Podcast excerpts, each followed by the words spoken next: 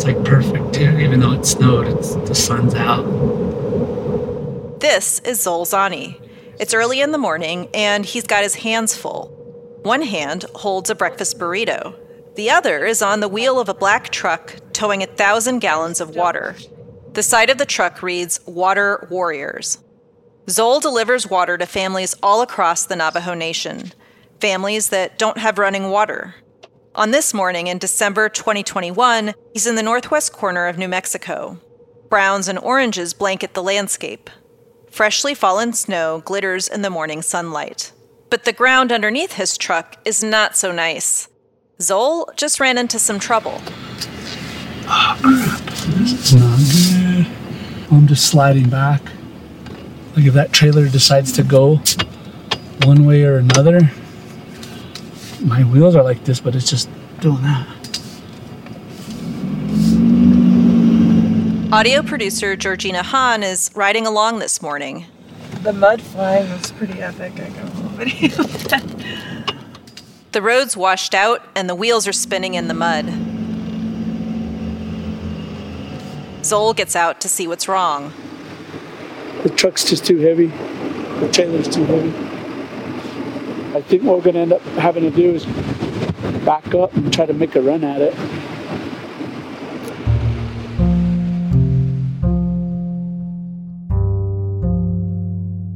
Zoel's got to find a way to get his truck up the hill. Some families there have been waiting weeks for this water. 40% of those living on the Navajo reservation don't have access to running water. That's perhaps 69,000 people based on 2010 census estimates. And in 2020, the president of the Navajo Nation told lawmakers that in one community on the Arizona Utah border, upwards of 900 people rely on a single roadside spigot for their water. Zoel knows that way of life. There was a time when uh, we struggled and we had to move out to, we call it sheep camp, but the ranch where we kept the livestock. And so when we moved out there, there was no running water or electricity yet. So there was a period of time where my sister and my mom and our family, we had to move out and kind of live off the land, I guess. Living at the sheep camp as kids, it was the job of Zoel and his sister to haul water, enough for themselves and the animals. So that's kind of what shed some light on the needs for people who are needing drinking water during the pandemic in remote areas. When Zoel was laid off from his welding job at the beginning of the pandemic, he knew he wanted to help his tribe somehow. He was already delivering firewood to elders he knows, so he started trucking water to them too. The Navajo Nation and its struggles during the pandemic became the story. The lack of infrastructure, the need for help, the need for water. And so now that the pandemic is kind of not at its height, the story has moved on. But we're still here. Same problems, same struggles. Those struggles are bigger than just getting this water truck up a hill. Water access on the Navajo Nation and other tribal lands across the western United States has been shaped by Supreme Court cases and federal and state policy that largely left tribal communities out of critical access to water. In this episode, we'll learn what it takes for some people on the Navajo Nation to get drinking water. They saved up milk containers and used those to haul their own water in. How we got here in the first place. You see all these reservoirs around the West, most of them are built for municipalities, for states, for mining companies, all non Indian use. It was never built for tribes. And what's being done to fix it? Once people get over like the shock and surprise that this problem even exists in their backyards, they're immediately motivated to help. I'm Dr. Celine Gounder, and this is American Diagnosis.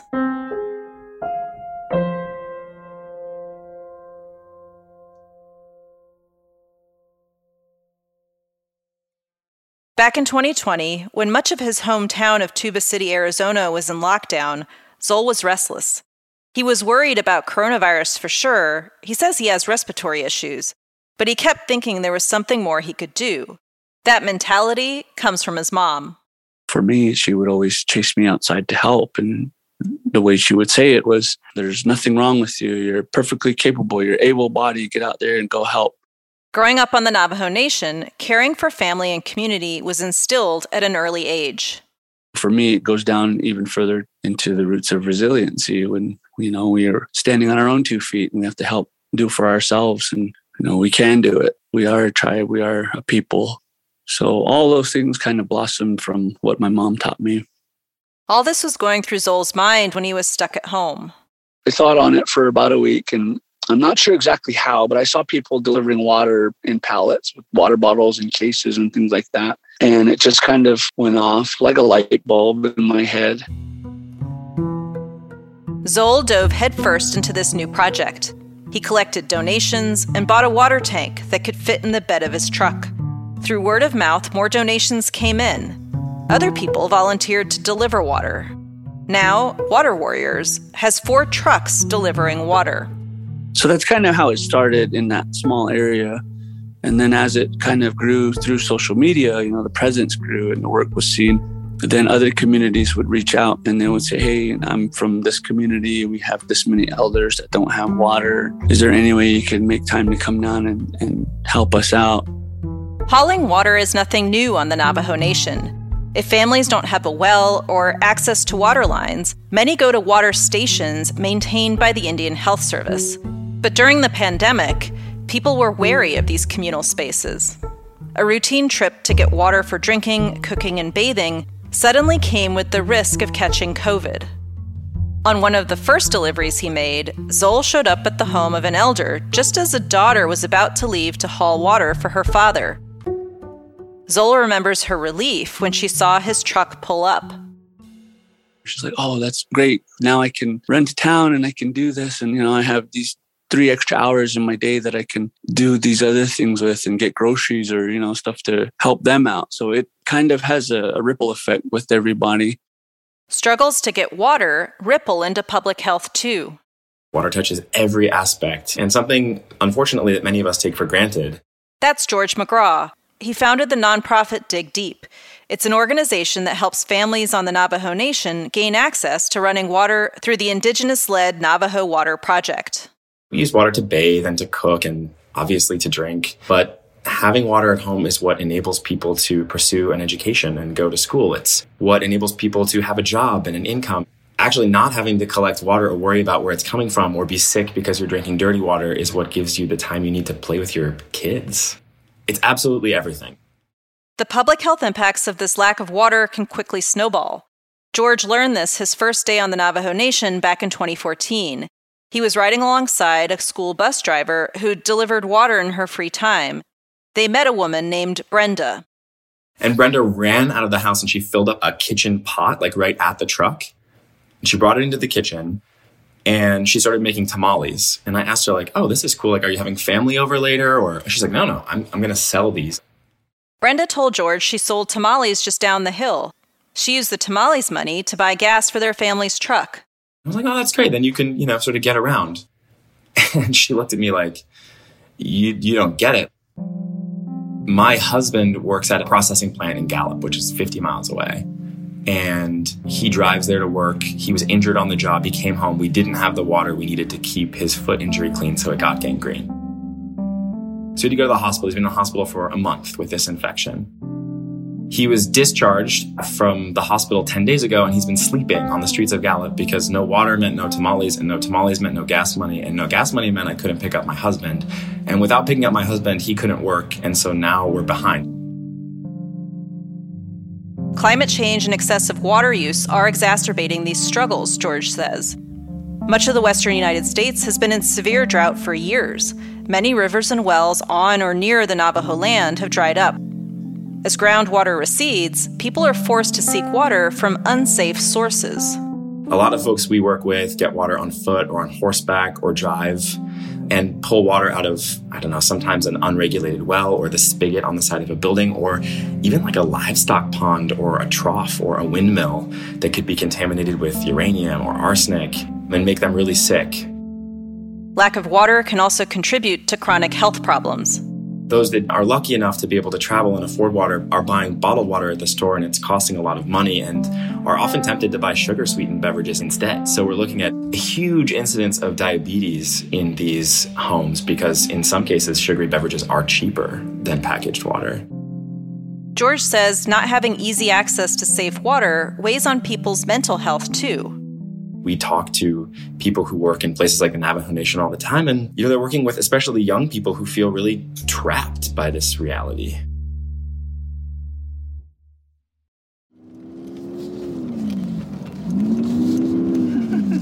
wow, we made it. Back on the road, Zoel and producer Georgina Hahn got the truck moving again. We threw it in four wheel drive, and eventually we just had to floor it and inch our way up the hill that was probably the hardest fight that we ever had or I've ever had with any of the vehicles that I've driven in, in the whole time that I've been taking water out. They were on their way to Sheep Springs, New Mexico to make the first deliveries of the day. Gonna have to, Hi, this is Georgina. This is, this is Brianna. Hey. Brianna Johnson, a local community health representative, is bundled up against the cold and waiting for Zoel. The road just too. Yeah. I might have damaged the truck actually. Oh, no. But we'll figure that out if, if that's the case. Okay. Brianna works for the Naschitti chapter, one of the communities on the reservation. Zoel and Brianna decide how to divvy the water. Who are they all? Who has the most people in it? I think they're all, all about one. the same. They're all one. So we could do what 300 250 gallons each. They want to make sure they can stretch the water as far as possible. That's, it's either yeah, give them all a little bit today or just get half of them today and leave the rest kind of stuck. I think probably just the 250 each. Okay. Let's do that and then uh, if it was frozen, it'd be different.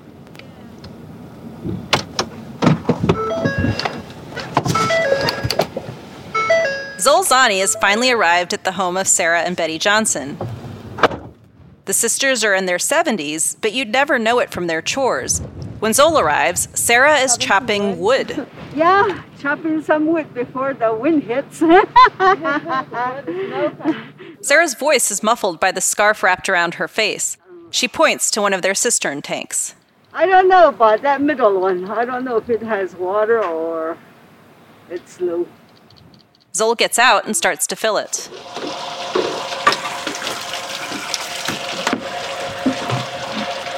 People who grew up in cities might not be familiar with a cistern.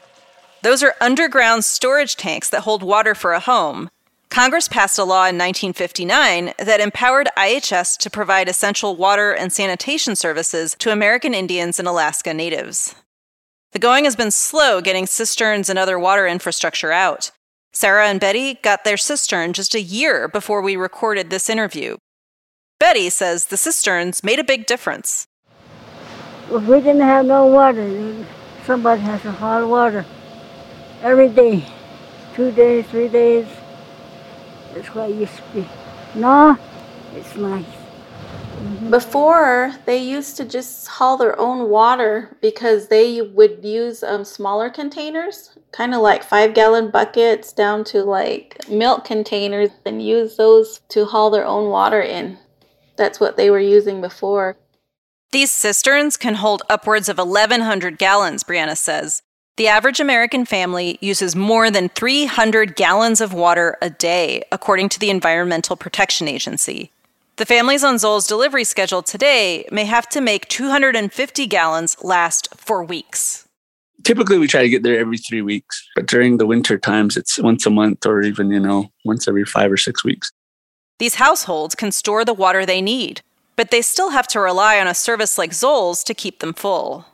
The sisters are still careful with their water, especially in winter when it's hard to get water delivered, as Zoel just found out. So I try to save my water for December, January, until spring comes around. yeah, yeah. There are water stations around the Navajo Nation installed by the Indian Health Service where families can fill water containers. Brianna says they're unreliable. Sometimes they're out of order, damaged, or vandalized. Until there's a permanent solution, Brianna says elders like Sarah and Betty will have to keep relying on deliveries from Zoel. I hope Zoel does this for a long time because I honestly wouldn't know what they would do or how they would hold their own water if Zoel wasn't doing any of this. Families are going to these lengths because their homes aren't connected to public water utilities. So, what's preventing the Dene and other native people in the western United States from getting access to clean running water? We'll find out after the break.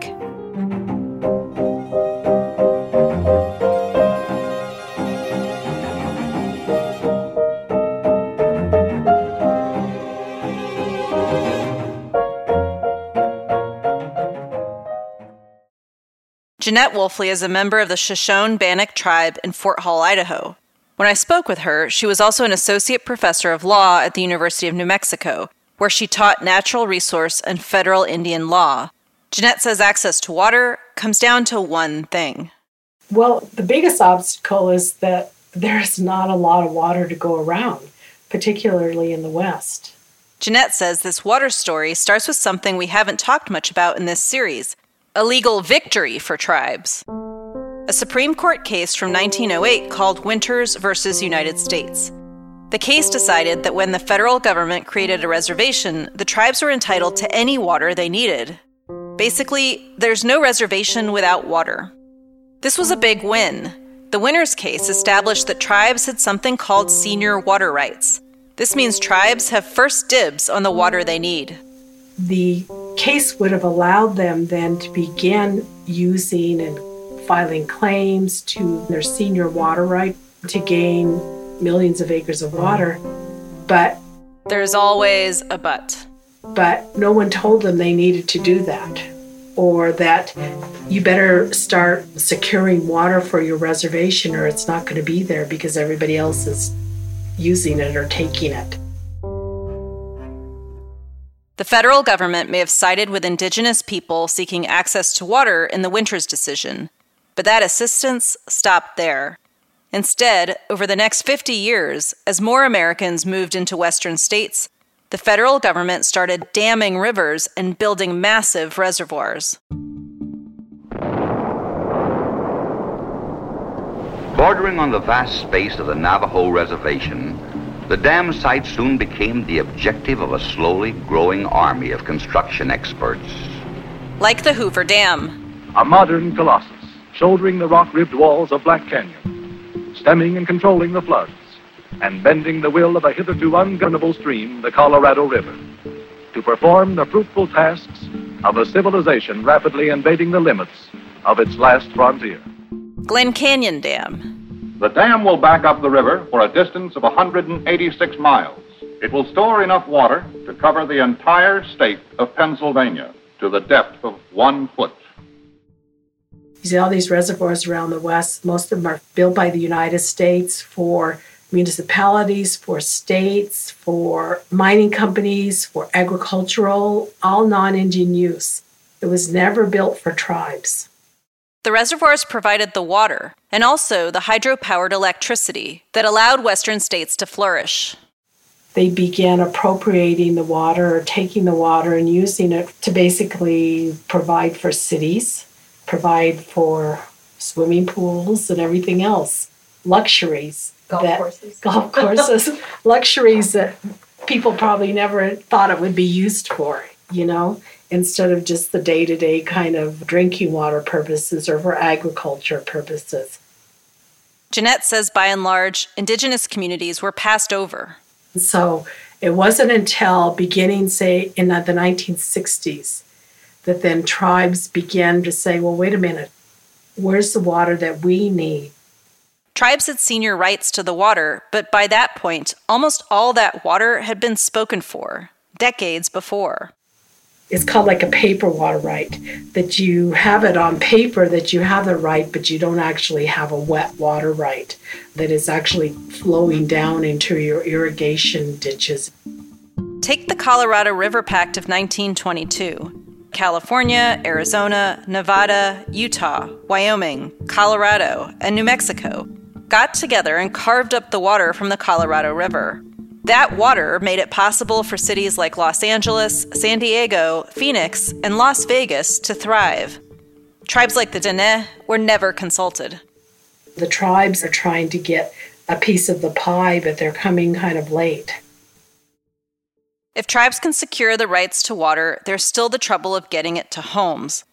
On the eastern end of the Navajo Nation, not too far from where Betty and Sarah live, the relics of a 19th century law have made it very difficult to build infrastructure like water lines that could bring water directly to people's homes. So, when we talk about these big concepts of access to water, access to electricity, we have to talk about land status. That's Dr. Ernestine Chaco, a Dene lawyer and physician. We spoke with her in our first episode. Ernestine says building on reservations, what's known as tribal trust land, requires permission from the federal government. But there's other kinds of land on the Navajo Nation. You have some private land. Some people do have the ability to buy private land on their reservation, like pieces of it. There's public land on there too, there's state land. Then sometimes there's allotment land. Allotment land was created when Congress passed something called the General Allotment Act of 1887. It's better known as the Dawes Act, named after its sponsor, Massachusetts Senator Henry Dawes. Historians say it was a bid to push Native people to assimilate. The idea was to parcel out reservations into smaller plots, or allotments, to individual members of the tribe. By forcing indigenous people out of collective land ownership, Congress thought Native people would emulate the way white settlers lived on the land. Open Google Maps and look up the Navajo Nation. When you see the eastern end, especially in New Mexico, zoom in. You'll see all these little squares, almost like the reservation has somehow become pixelated. Out here, it's called a checkerboard. Those are the portions of land that were allotted and sold or lost. As portions of the reservation were privatized, many indigenous people lost their land. They didn't know they had to pay taxes on it, so sometimes it was repossessed and sold. Between 1887 and 1934, when the allotment period ended, nearly two thirds of the land parcels passed into non native ownership.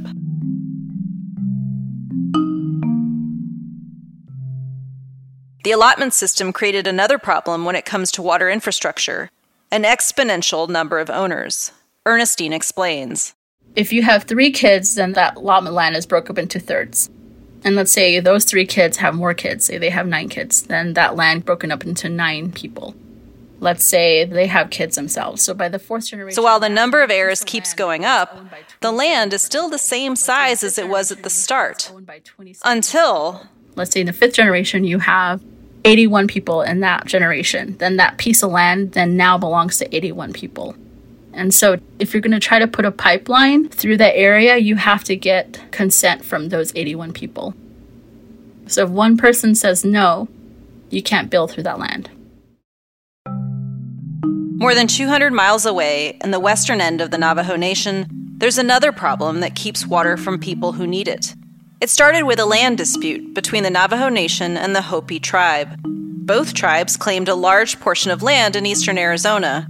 In an attempt to push the tribes to negotiate, the Commissioner of Indian Affairs, Robert Bennett, banned all new construction on that contested land in 1966.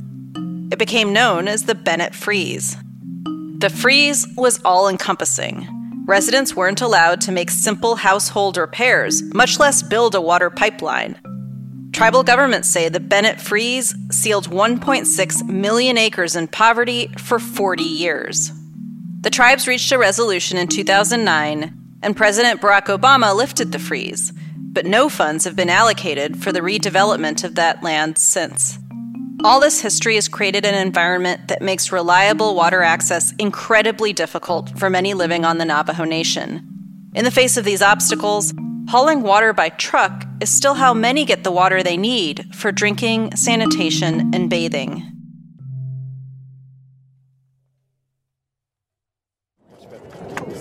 Yeah. Bravo. Thank you, thank you, thank you. On November 15, 2021, President Joe Biden signed the $1.2 trillion Infrastructure Investment and Jobs Act into law. It's massive, and it's going to affect a lot of communities. George McGraw, the founder of Dig Deep, the Water Access Advocacy Organization says there's a lot of money set aside for improving sanitation on tribal lands. So, one of the coolest parts in my like wonky mind of this infrastructure bill is $3.5 billion that will go to Health and Human Services. And it will specifically go to the Indian Health Service to fund what they call the Sanitation Construction Facilities Backlog. Since 1989, the Health Service has kept a list of all the water and sanitation projects needed across native lands in the United States. Everything from water treatment plants to community bathrooms. Congress has been continually appropriating just a small percentage of the money that IHS requests every year for decades. Not even enough to keep up with the pace of the growth in the list. So every year, even though they get a little bit of money, the list gets longer. According to a 2019 IHS report, there are more than $500 million worth of needed water and sanitation projects on the Navajo Nation alone. George is encouraged by the funds, but says it'll be a huge undertaking to actually get these projects built. And I think key to success is going to be a real partnership between the federal government and tribal government, one in which both recognize each other as equals and in which you know tribal especially local and community voices are really centered so that when people get access it's the access that they need and that fits their lives and lifestyles and isn't just you know some project that a bureaucrat seven states away wrote on paper. Meanwhile, Zoel Zohnnie isn't waiting. He'll keep delivering water. Back at Sarah and Betty's home on the Navajo Nation, he's finished filling the cisterns. We put some in there already. Oh, you already did? Two, uh, about 250. Oh. Maybe close to 275. Uh-huh. Can I take a picture chopping wood? Okay. Wait, just sit right there, right there. That's right there. Zoel teases Sarah like she's family. Okay. Now I'll take one of you chopping so we can tell our kids out there to get to work. But we'll be back probably, I think next week. Okay. Once the road's better and it's safer. Okay, she has a yeah, Shaltana. Oh. Thank you for bringing the water us again. A few months later, we called Zoel up and asked him to talk about what's on his mind as he inches along on the bumpy road towards his next delivery. These elders that would help, they've made it farther than we have. They've gone through all these struggles that we're just now learning about or that we're still fighting through. And they survived. And that in itself is a triumph. And for them to be there, you know, making their way or needing the help that we can provide, and for us to be able to show up and laugh and talk with them and hear the stories that they have, and just to be kind of there in a good way, it's it's extremely impactful to a lot of us, me especially. It it is just a heartwarming experience and heartwarming feeling to be able to give the right people the right help at the right time.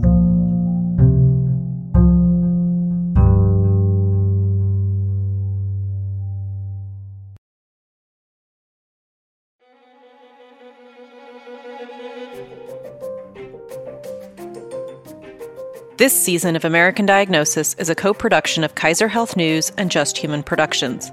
Additional support provided by the Burroughs Wellcome Fund and Open Society Foundations. This episode of American Diagnosis was produced by Mary Mathis, Zach Dyer, and me. Additional reporting from Georgina Hahn. Special thanks to Andrew Curley. We're funded in part by listeners like you. We're powered and distributed by Simplecast. Our editorial advisory board includes Jourdan Bennett Begaye, Alistair Bitsoi, and Brian Pollard. Tanya English is our managing editor.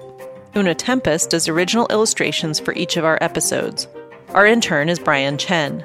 Our theme music is by Alan Vest. Additional music from the Blue Dot Sessions. If you enjoy the show, please tell a friend about it today. And if you haven't already done so, leave us a review on Apple Podcasts. It helps more people find out about the show.